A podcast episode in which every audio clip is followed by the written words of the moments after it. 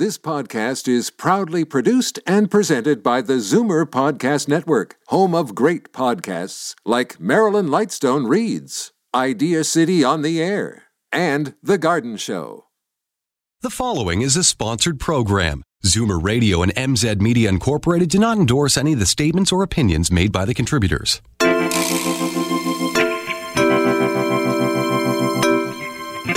When we talk about conventional medicine versus naturopathic medicine, it's not so much in the treatment or the care plan, it's in the way the medicines themselves work. We talk a lot about energy, the energy of plants or medicines, or just the energy of people. And so oftentimes what the goal of a naturopathic medicine doctor is treatment and outcome based, but it's also on energy and quality of life.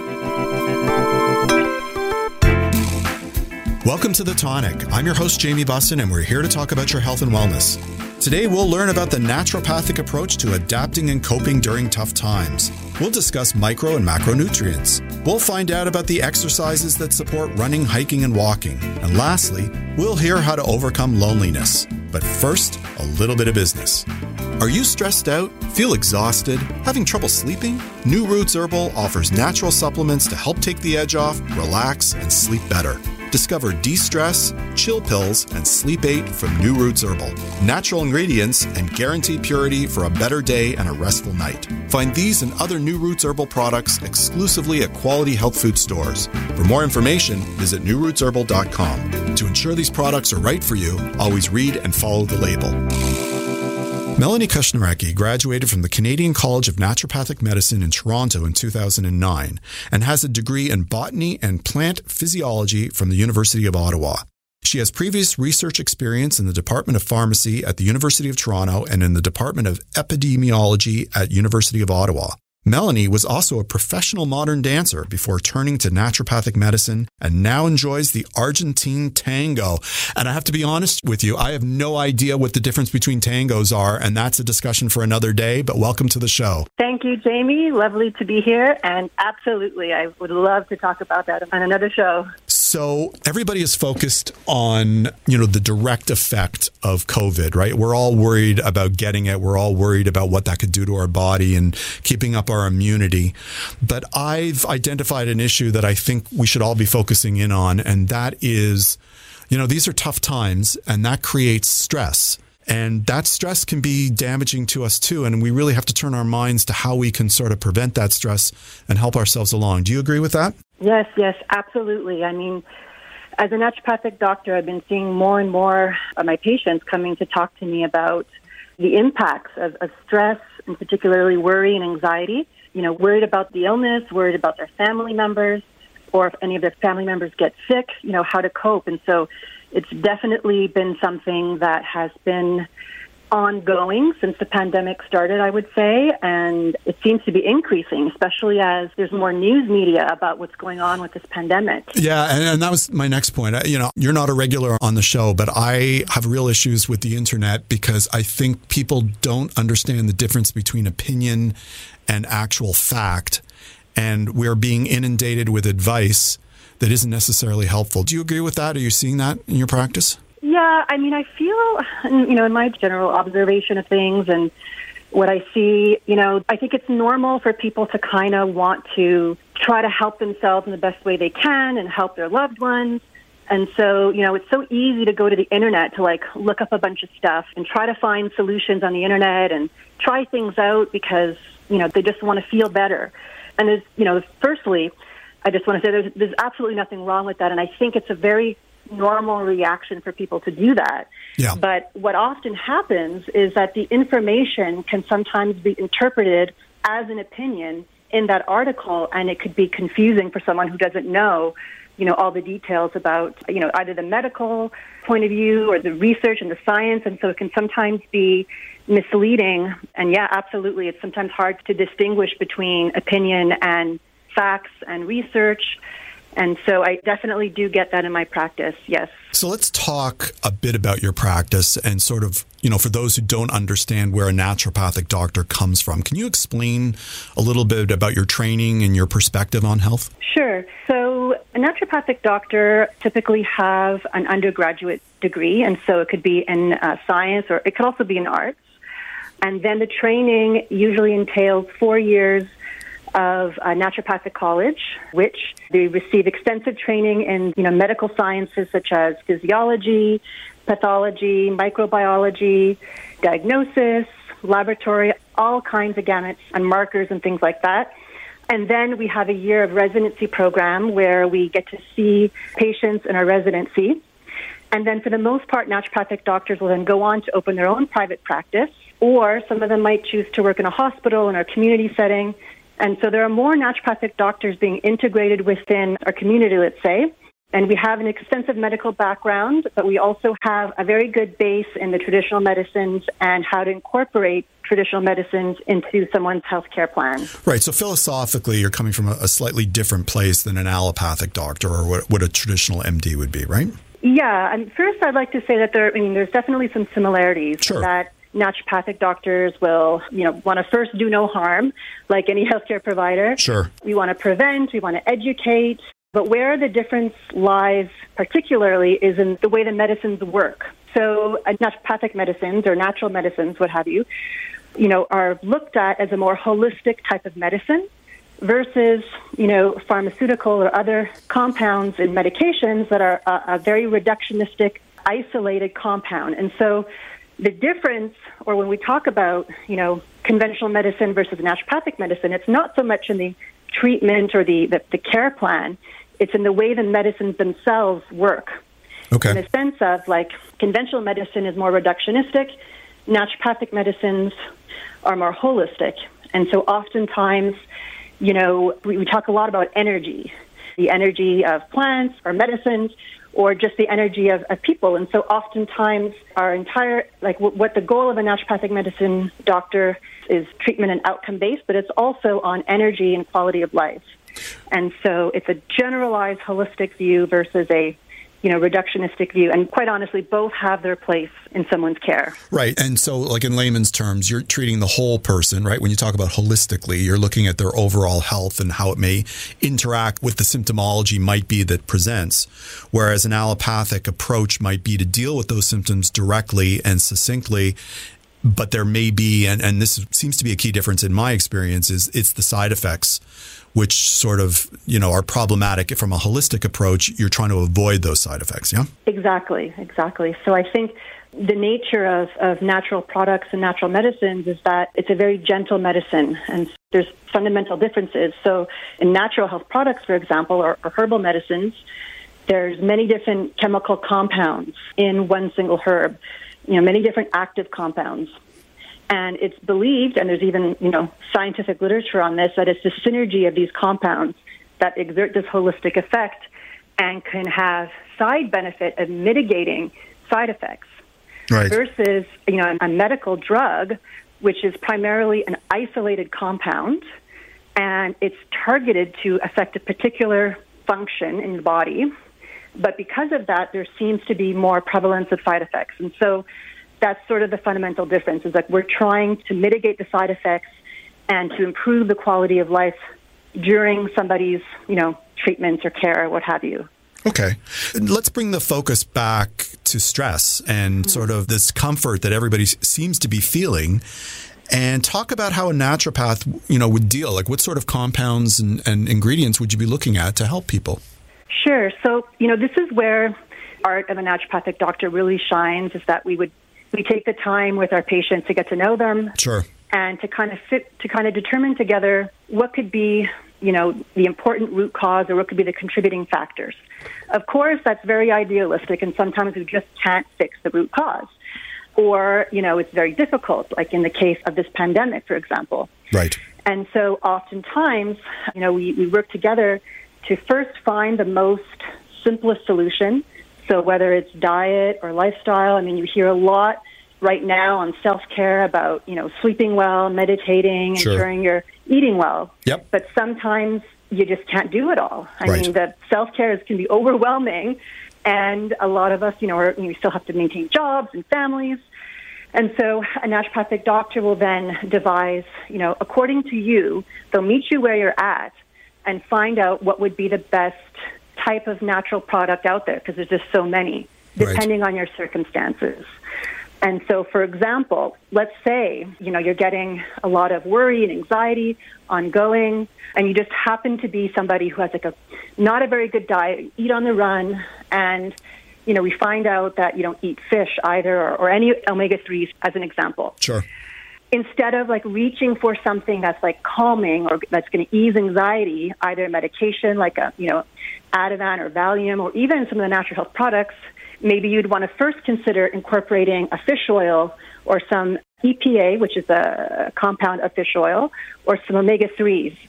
And so, you know, it's not quick acting, but it's long term. And so what we would do then is say, okay, let's see about incorporating some, you know, omega 3s to help with stress. There's research that demonstrates that the omega 3 can actually impact the uh, HPA axis or the stress response. Mm-hmm. Also, it can improve memory. There's, there's all kinds of effects.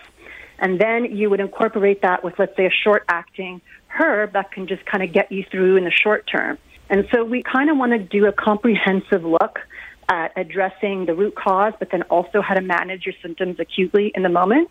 And, you know, before trying some of the more heavy duty drugs that could potentially have interactions or side effects. So that would be for like a healthy person, for example. Okay, so you, have explained a bit about omega fatty acids, and you know what else might be in your lexicon. What mm-hmm. else have you seen that works with your clients, or, or that you've read about that might help somebody who's suffering from stress? Yeah, so there's a few favorites. Sure. Based on the research and also based on my clinical experience. And so, you know, one of them could be L-theanine, which is the chemical compound, the active constituent of uh, green tea. Mm-hmm. And, you know, this is where it's always individualized. And so, sure. what I find L-theanine works really well for is in circumstances where, you know, for mental acuity, for performing tasks at work, that type of thing. Mm-hmm. It also can help, like the research shows, its mechanism is to slow the alpha wave activity of the brain, and it has very minimal interactions. It doesn't have any, you know, effect on neurotransmitter, and so it's a safe compound to try. You know, if, if let's say you're somebody who is experiencing stress and you're having difficulty concentrating at work. Okay. The same thing can be seen with GABA, which this is a bit more interesting because, you know, it was believed that GABA taken orally had no effects because it doesn't cross the blood brain barrier as a supplement or taken by mouth. What they discovered recently is that there was a contradiction because they said mechanistically it doesn't make sense, you shouldn't feel relaxed. But then they did all these studies and they discovered that people actually benefited from taking oral GABA. And so they're like, what's going on? Was it a placebo effect or was it real? They did the studies, and it was found to be better than placebo, so okay. that was kind of confirmed. But what the theory is, which it's still not confirmed fact, but the theory is that we have GABA receptors in our intestinal in our intestines, right? And the GABA can bind to those receptors in the intestines and have a stimulatory effect on the vagus nerve. Right. And the so vagus nerve. Yeah, I, I mean uh, that is scientifically proven that there is a stomach-brain connection, though, right? Exactly. Yes. But what we're discovering now is that that's how this GABA can potential can function. And in fact, we also know that probiotics can produce GABA. Oh, and so okay. that could be another way in which you know. There's I'm not sure if you know, but there's a lot of studies now on the gut brain connection for mental health yep. and how probiotics can help in that regard as well. And so that's one theory, right? Is that these you know this GABA theory which is like a GABA acts as a neuroinhibitory. It stops, it kind of calms everything down. Hmm. Yeah, so those are two examples.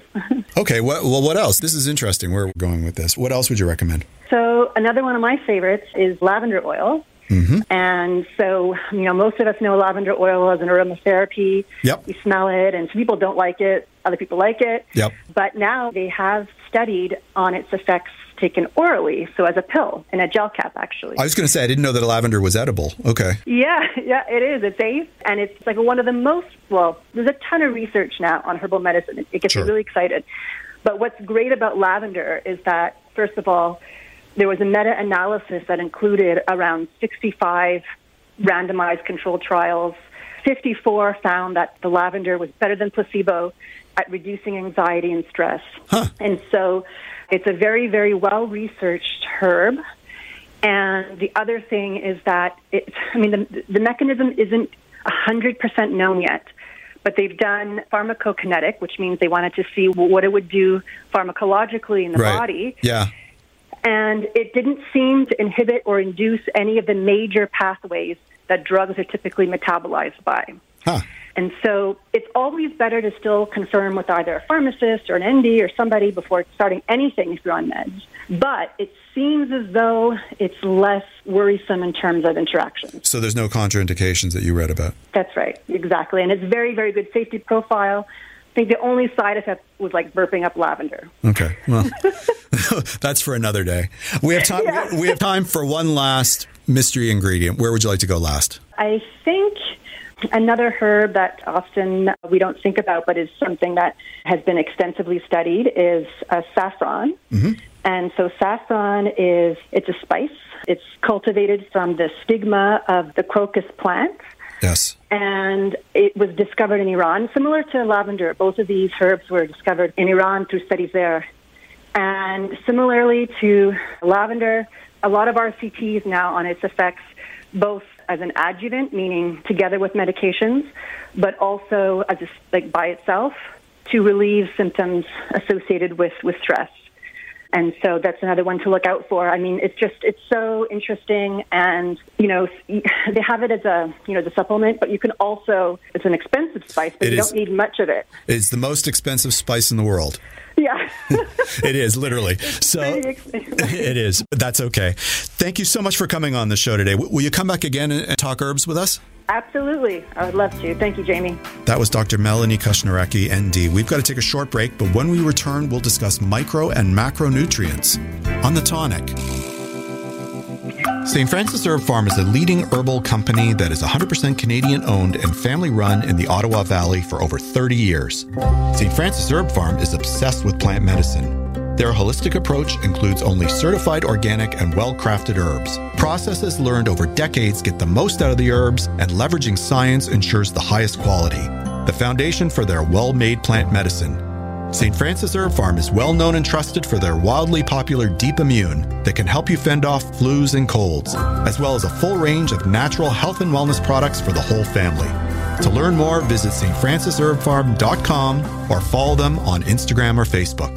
The Big Carrot is a worker owned natural food market that's been committed to local, organic, non GMO, and sustainable food systems since 1983. They're a one stop shop offering produce, grocery, bulk, body care, and holistic dispensary. The juice and smoothie bars and kitchen serve up hundreds of healthy dishes and drinks daily. Building community is at the core of their vision, which they deliver through education, outreach, and giving. They want everyone to share in the goodness they offer. Visit their website for more information at thebigcarrot.ca. This is The Tonic on Zoomer Radio. Megan Horsley is a registered holistic nutritionist, blog writer, and recipe developer. She's passionate about helping her clients discover their best selves with a holistic approach to their well being with delicious food, movement, and thoughts. Megan loves witnessing the transformations that unfold. And she's also a knowledgeable and entertaining writer for Tonic Magazine. Welcome back to the show, my friend. Thank you for having me, Jamie. How are you doing today? I'm doing well. You know, I could say this probably any given time, but I am actually actively trying to drop some weight and eat healthier in summer and lighter because it's hot out, et cetera, et cetera. And so today's show is interesting to me because we're going to try and maximize the nutrients that we get into our body. Yeah. Yes. So, what I'd like to chat about today are micro and macronutrients. So, micronutrients and macronutrients, and what the difference is between the two.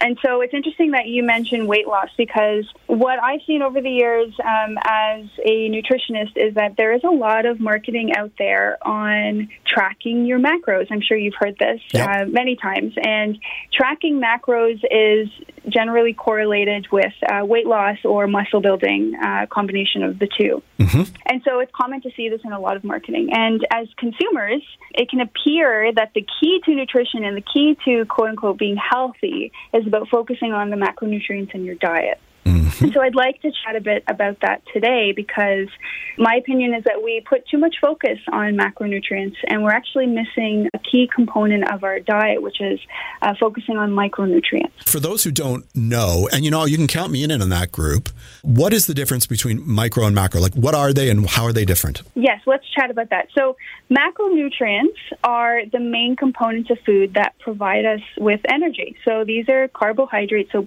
simply carbohydrates, proteins, and fats. And within carbohydrates, we have simple carbs or sugars, complex carbohydrates like starches. So these would be like your, let's say, white sugar, and complex carbs would be potatoes, sweet potatoes, rice, those sorts of things. And these are actually the easiest form of energy for our bodies to use. Now, within proteins, we're provided with amino acids, and within fats, we have mono, unsaturated, saturated, and polyunsaturated fatty acid chains. So within those three components, carbs, proteins, and fats, we have a few other considerations. Mm-hmm. So those are macronutrients. With micronutrients, this term refers to the specific nutrients within each of those macronutrients. So it's looking at the macronutrients on a smaller scale. And this basically means looking at the smaller ingredients that make up the larger parts of carbs, fats, um, and proteins in our diets. So these would be things like vitamins, minerals, amino acids, specific fatty acids. And with micronutrients, we actually have 53 that are essential to our diet. So when we talk about essential nutrients and non essential nutrients, the essential ones are the ones that we must get from food. We can't actually make them in our bodies. And the non essential ones are the ones that we can. So you can actually, believe it or not, make some B vitamins in your gut bacteria. Hmm. So the big reason why I always talk about gut bacteria and probiotics is because, you know, one of these reasons we can actually make our own B vitamins in our gut. So that's just an aside there.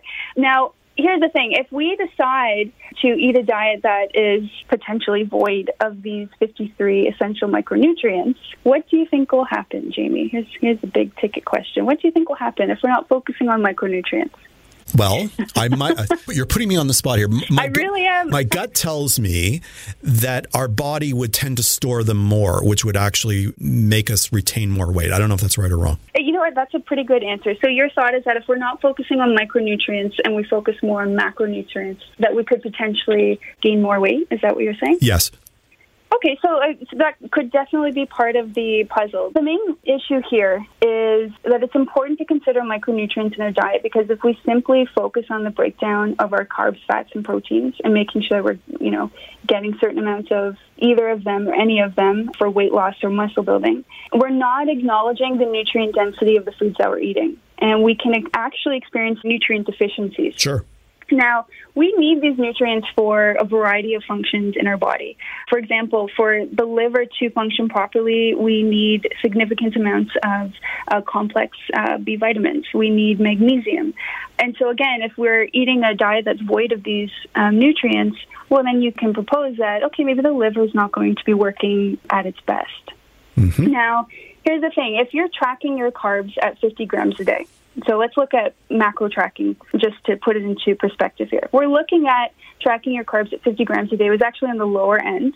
And let's say you're, you're doing this because you want to lose weight. This would be what's called like a severely low carb diet. All you're eating, let's say, for your carb intake, because you love bread so much, is one piece of white bread. You're feeding yourself carbohydrates that are basically void of nutrients. So this white bread gets processed as a simple sugar in your body because it's refined. And while that white flour that's used to make that white bread has had vitamins and minerals added back in to fortify it, this is actually a requirement in Canada that our flours are fortified. These nutrients are synthetic and they may, and they're not actually natural to the flour because the natural ones have been stripped from them in the refining process. And so these synthetic vitamins and minerals that are added to that flour may not get absorbed properly in our bodies. Now, if we go back to the bread itself, being refined, this will spike your blood sugar. This yep. will spike your insulin. And if this is a regular part of your diet where you're relying on your carbs, again, this is an extreme example, yep. um, but you won't be getting a variety of micronutrients, right? And here's the thing some people actually do eat this way. Oh, I know it. And there are people who are on the low carb diets, leaving aside whether or not it's sustainable. I'm not convinced that they look any healthier or they are any healthier simply by dropping weight temporarily. Right. And you make a good point bringing up the keto diet, right? It's Yeah. a low carb diet. Um, there are right and wrong ways to do that diet. I think for a small population, it can actually be beneficial depending on what kind of health issues you're going through. Yes. Specifically, nervous system issues. No, no, and we've covered this on the show. Like for some people, it may be necessary or even helpful, Totally. but yeah. I don't think it's for everybody. Now, but here's the big take home I want to take is that when you are when you are deciding to do something like the keto diet, or maybe let's say it's a low fat diet, like are you considering the fact that you are cutting out those macronutrients significantly, and by doing that, you are decreasing your access to micronutrients. And then my follow up question is, okay, well, how are you actually getting those? Are you supplementing with a full spectrum supplement, right? Something that's going to give you those vitamins and minerals that you're missing out on. Well, I would think most people do not have a varied enough diet that they're getting all the macro and micronutrients that they need. Exactly. No, and, and that's exactly And, it. and, and most people really don't have the time or the inclination to turn their attention to it. So I would think the supplementation is probably a very good solution for them because otherwise it would require them to change the way they eat fundamentally. And I don't know if people are prepared to do that. No, it's And you can tell, and no, and you're absolutely right. I mean, you know, you mentioned that you're considering weight loss as well over the summer, right? And and it's a tough thing to change how you're eating, right? I think we can all, you know, look. I definitely consider my caffeine intake an issue, and it's something Yeah. I work on regularly. But am I willing to get rid of it? Well, I know how to balance it out in my body, right? So I consider what is this food decreasing in my body that I need to replace, and so that's something else that we need to consider. You know, there are foods that can decrease or cause nutrient deficiencies elsewhere in our body. If we look at uh, medication, for example, pharmaceuticals can be one way that you are experiencing nutrient deficiencies. And then the follow up question again is how are you replacing those micronutrients, right? Well, well So- let's get to that. Let's talk Yeah. about ways where people, like if they're so inclined, they can get those micronutrients back into their bodies. Absolutely. So, one of the easiest and most important ways to get a good balance of micronutrients is to eat a diet that is full of whole foods that are nutrient dense. So basically this means unrefined foods, foods that are in their whole, that are grown in their whole sense. And visually, just to make this an easier process, you can eat the rainbow. And I'm sure you've heard that many times, but eating the rainbow means you're eating a variety of colors in your diet. And by doing this, you'll get a lot of phytonutrients. So this means specifically nutrients from plants, so plant-based nutrients. This is where we can get a lot of our vitamins and minerals.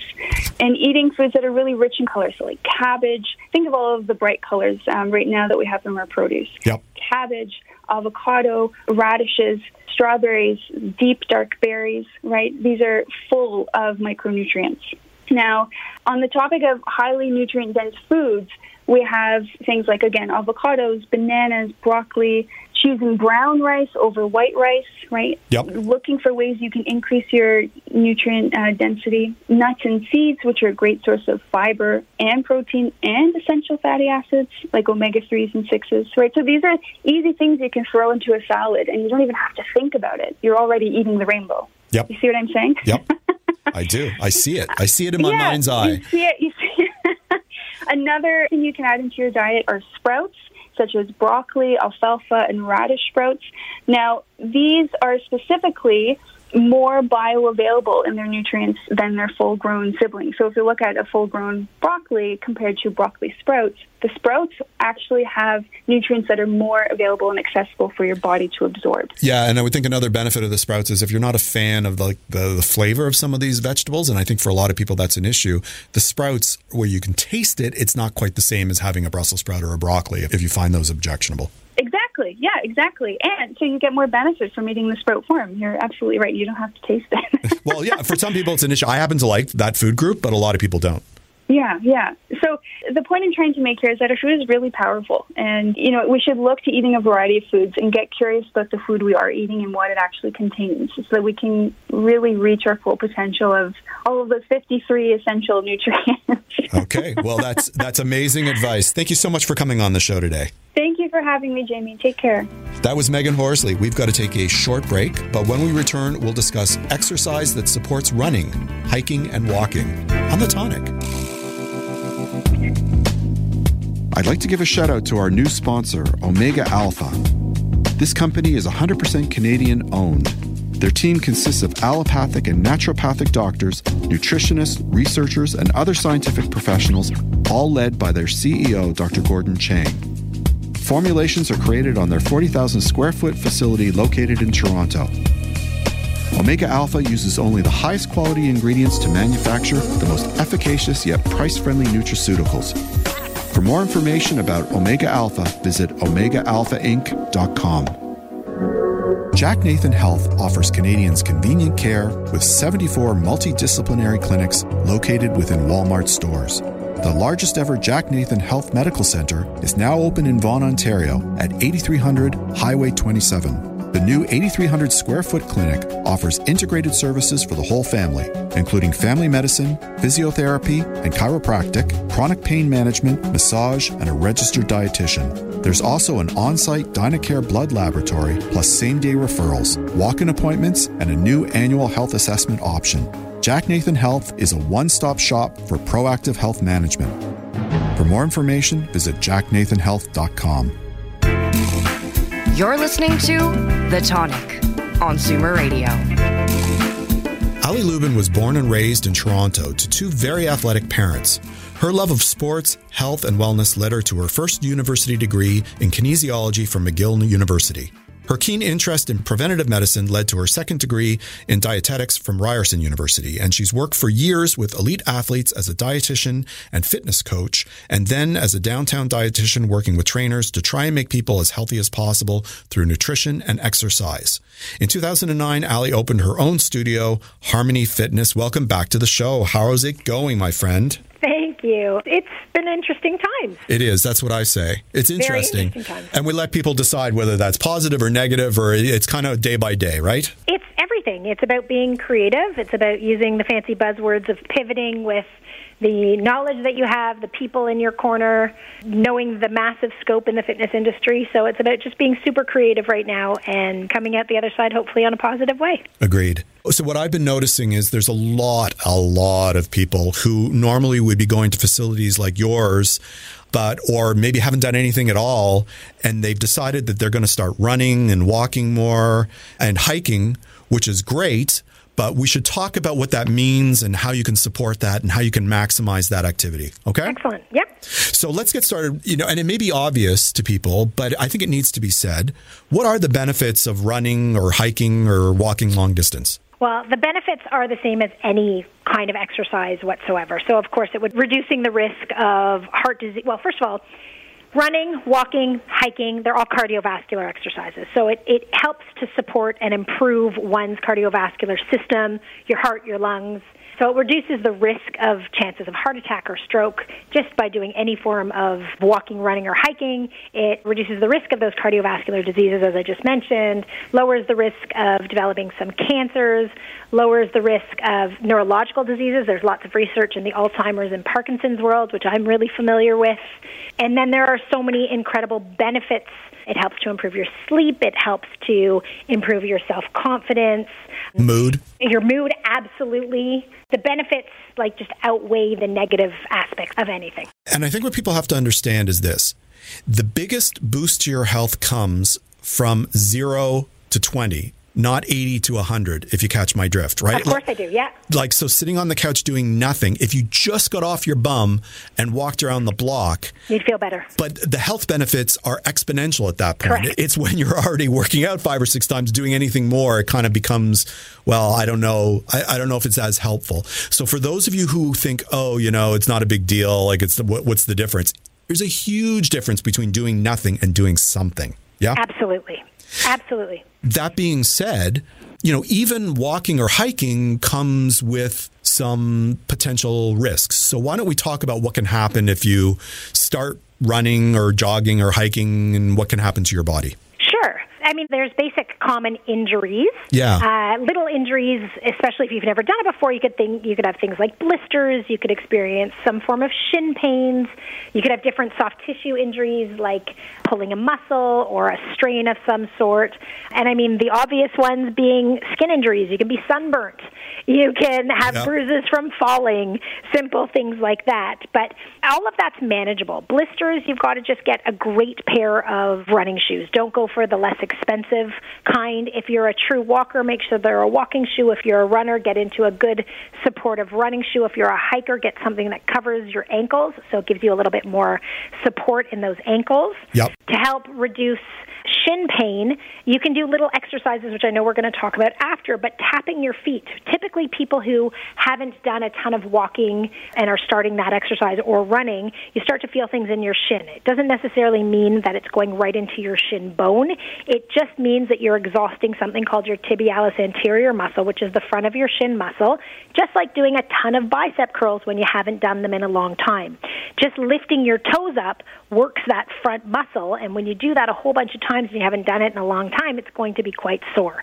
So tapping your toes while sitting on the sofa in anticipation of that outdoor experience is, is the best. Preventing soft tissue injuries and stuff like pulling a muscle or ligament strains or anything, making sure that you stretch, which will go through that kind of stuff. And skin injuries, things like sunburns and bruises, make sure that you wear your proper sunscreen and bruises, just be very careful of your terrain not to fall. Yeah. And, you know, we're not going to get into the specifics because I've covered that in different shows and we don't Perfect. have enough time. But, you know, like there's also things, obviously, if you're straining yourself, you know, you're going to put your stresses on your body. You can hurt For your sure. back. You can, you know, you can have hip pointer issues. Also, you could dehydrate if you're not careful. Yep. But we've discussed that elsewhere. What are your recommendations for somebody who's just sort of taking up either running or hiking or walking? What would you suggest are some of the ideas of just getting into it? That's a great question. I would start slow.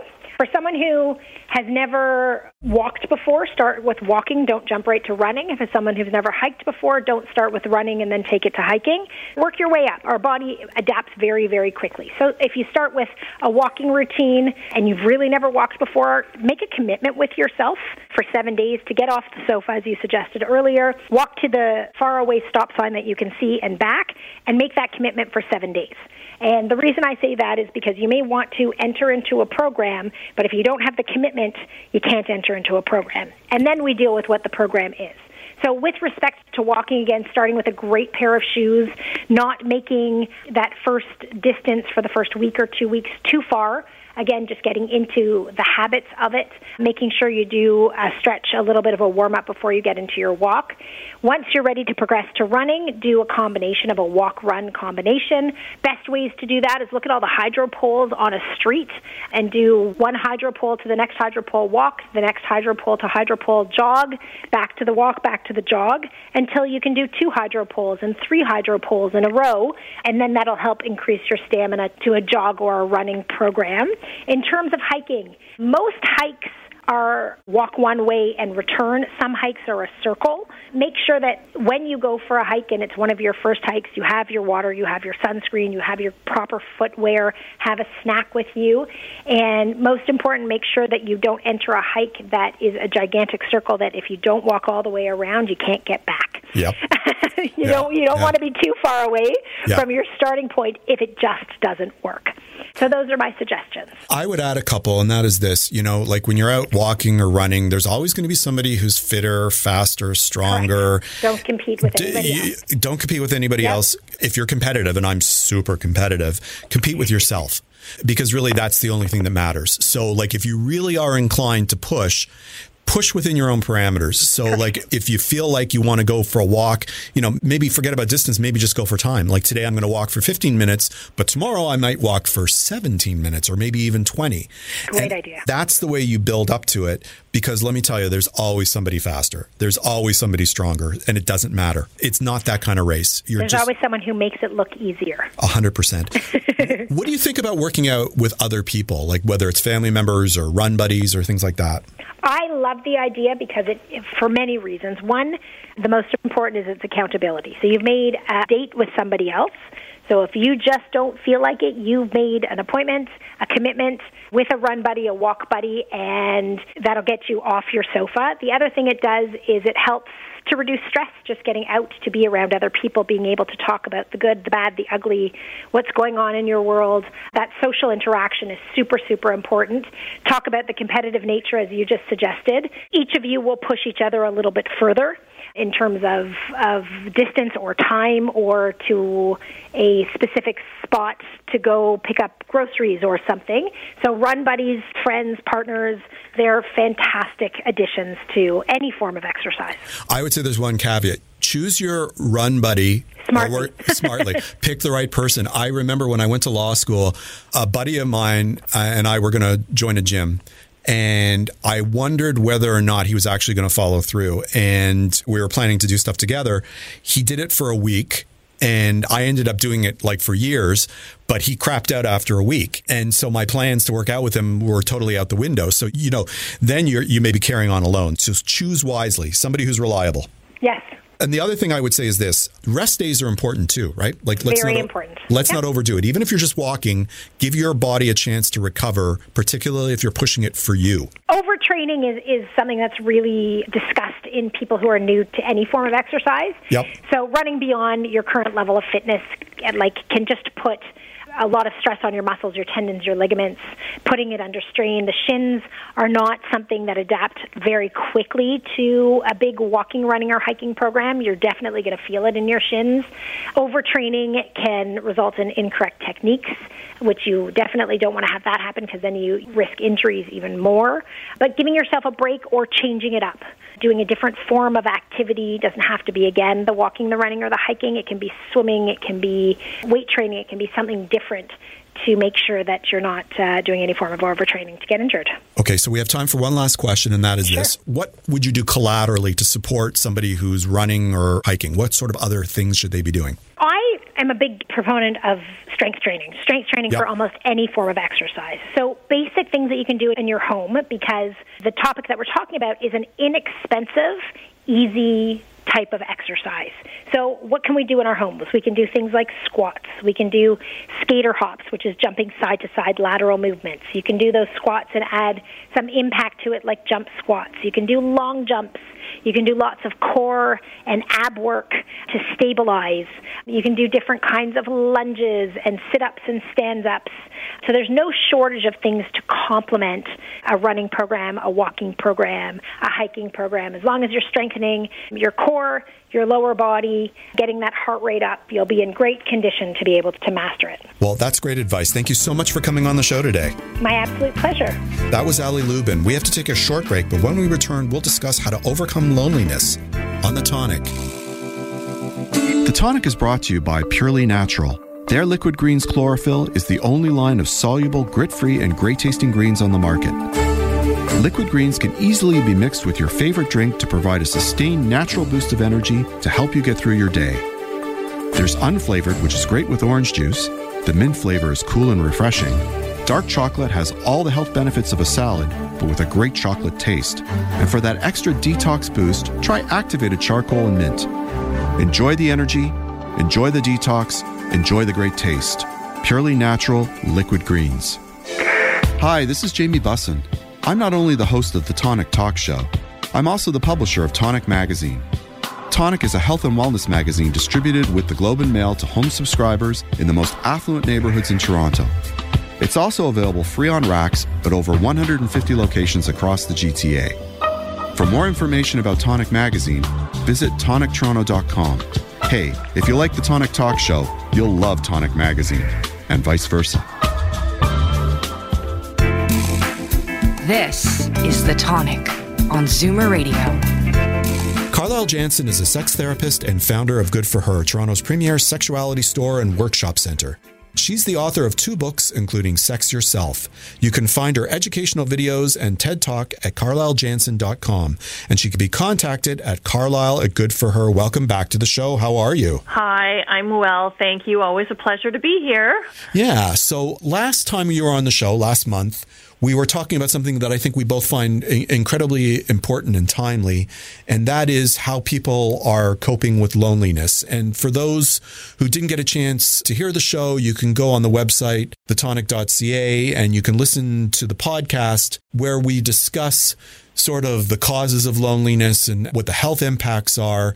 And we just started sinking our teeth into okay, so what can we do about it? Mm-hmm. So let's start there. One of the issues that we talked about it towards the end of the last show was normalizing loneliness. And what does that mean to you? So it means that we need to address that this is something that is actually quite pervasive, that you're not alone, that there's not something wrong with you, that you feel lonely, because sometimes people, it feels like a failure to be lonely, especially if you live in a big city. We think, wow, there's so many people around, how could I be lonely?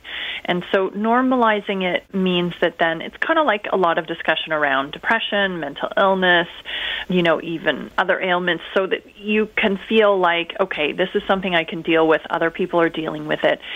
And it doesn't mean that there's something wrong with me, that I'm some kind of a failure. I mean, it sounds ironic, but like you don't have to be alone in your loneliness, right? Like mm-hmm. you're you're not alone, literally. There are other people that are feeling that way. And I think by destigmatizing the issue of loneliness, it allows people to step forward, identify themselves as having perhaps issues with it, and seeking the help that they might need, right? Mhm. Yeah, and definitely, you know, feeling like it's okay to reach out.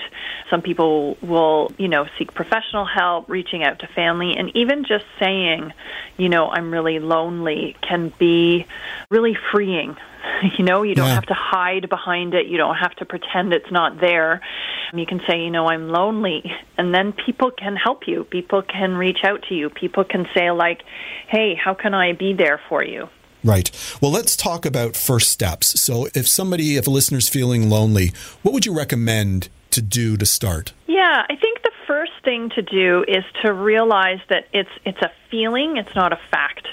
So it's not a static you are lonely that that will be it forever.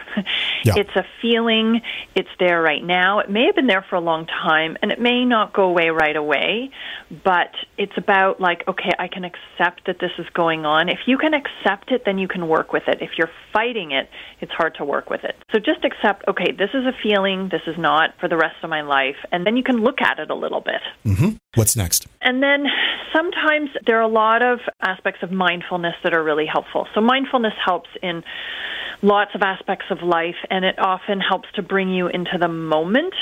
And certainly, mindful self compassion is really helpful so that you're not often anxieties about stress about the future. What if I'm lonely forever? Yep. You can get depressed about, you know, oh my goodness, I've been feeling this way for so long. It allows you to be in the moment and to be compassionate with yourself and feel like, okay, so this is what I'm feeling. This is really hard, and not piling shame on top of yourself, but just noticing it. And one of the things that's often really helpful is to use what's called cognitive behavioral techniques, which is looking at what are the things that I am saying to myself. And often it's what do I think other people are saying and thinking about me. Because we often that loneliness we think that oh that person looked at me i bet they think that i'm you know a loser. Or you know that person didn't stop and say hello i bet because they don't like me right? As opposed to they didn't see you. Right. No no but but it's those false narratives right? And yeah. that easily becomes oh i don't deserve to have friends or i you know like it's me you know? Yeah. it must be me. I'm not worthy of anything other than loneliness. And, and that can be a really damaging narrative Absolutely, and it keeps us there. And it can lead to what's often associated with loneliness, we talked about last time, is that depression, right? Yeah. And so depression is often mixed up or confused with loneliness, and they are interrelated, whereas loneliness is more about your negative feelings about connection and the social world, whereas depression is sort of more generalized. But certainly, if you keep yourself in that self talk and you think negatively of yourself, think that everybody doesn't like you, it's going to potentially lead you down a road to a more global sense of depression, and that can be really dangerous. Okay. So we've identified how to sort of kickstart, but mm-hmm. beyond sort of recognizing an awareness and being kind to yourself, there are things that we can do to get out of that rut. Yeah? Yeah, absolutely. And so John Cacioppo is a psychologist, and he is someone who really looked a lot at loneliness. He unfortunately is passed now, but he developed this whole acronym EASE, like to be at ease. And mm-hmm. and the first thing he says is that you need to extend yourself. So you need to reach out. And of course, this is so hard. you know, this yeah. you know, this is not easy. This is not like, you know, oh great, just extend yourself, put yourself out there. But even just a little bit, even just reaching out to one person, going online to find people who are like you, whatever that is, just connect on a little level and be easy with yourself around it too because sometimes we will see people and again like i explained you're going to think oh that person's not interested in talking to me maybe somebody is shy and you think oh you know they they must not like me. Well they're just you know they're shy. So really paying attention to how you are in those spaces and whether you've got this negative self-talk going on and trying to kind of push yourself a little bit through it. Because if you don't then you're going to be still alone, right? You're Right. still going to be by yourself. So it, then it becomes a cycle that kind of feeds on itself.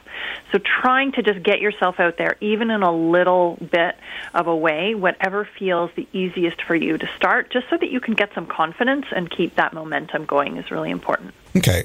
Now, let's say you're a little farther along in the process. What are some recommendations you would have for sort of working on social connections? And it may seem obvious to some people, but for others, you know, this is something new. These are new thoughts. So the second thing that John talks about is having like an action plan.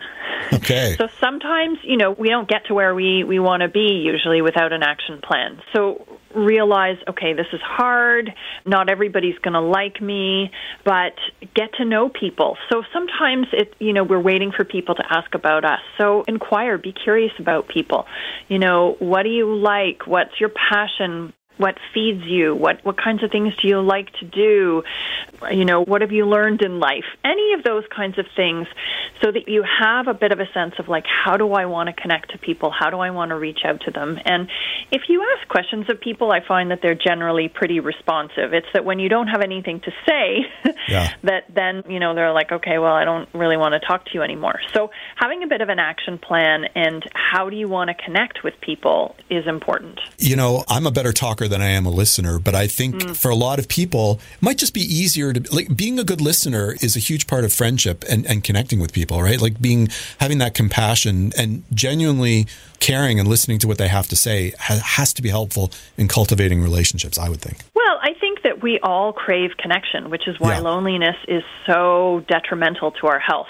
Yeah. And so that connection is really important. And therefore, when somebody's interested in us, I mean, that, I- don't know many people who don't find that a great quality. Yeah, it's Um, engaging, right? you know, it's really engaging, and it's nice that people seem to find us interesting. And you know, only if maybe we don't feel like we have something to talk about or we Yeah. we feel embarrassed. But I would say most people are really happy to be asked about who you are and what you like, and to learn from you. What other things should people be thinking about? What sort of skills and ideas should they be focusing on? Yeah, so the S part of ease is to seek collectives.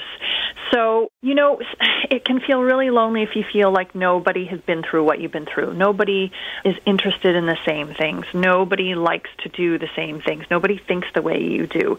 And so, trying, and the great thing about online is you can find people online. There are lots of meetup groups, there are lots of discussion forums, there are places where you can find people. If you don't know anyone like you, you can find people who are like you, if, whether it's, you know, you're interested in something very specific like Marxist philosophy. Yep. There are other people like you. They might not live next door, but they're out there. So seek people who are like you. And if it doesn't work the first time, don't give up. It's not always going to work the first time.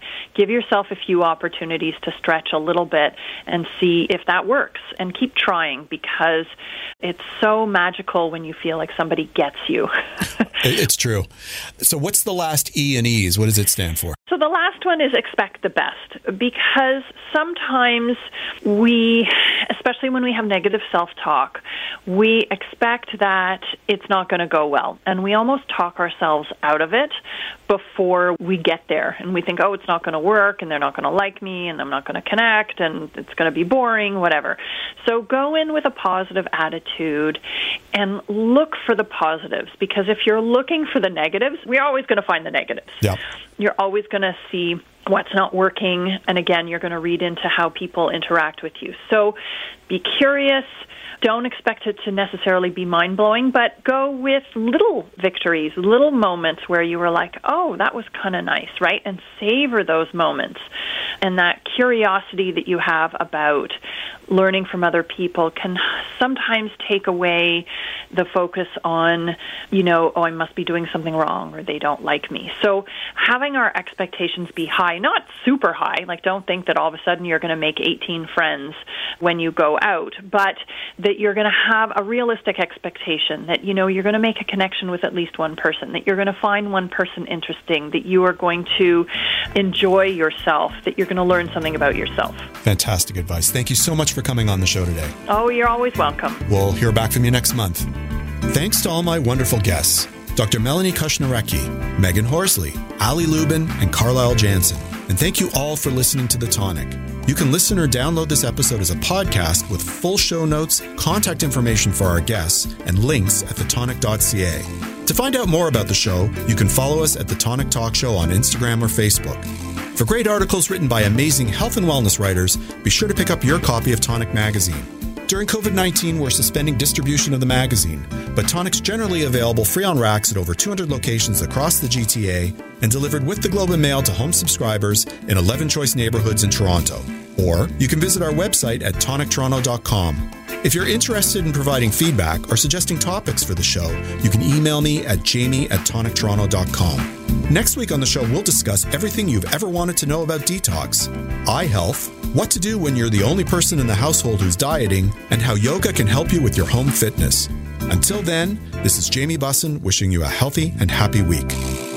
Please consult a healthcare professional before starting any diet, exercise, supplementation, or medication program. This has been a paid announcement.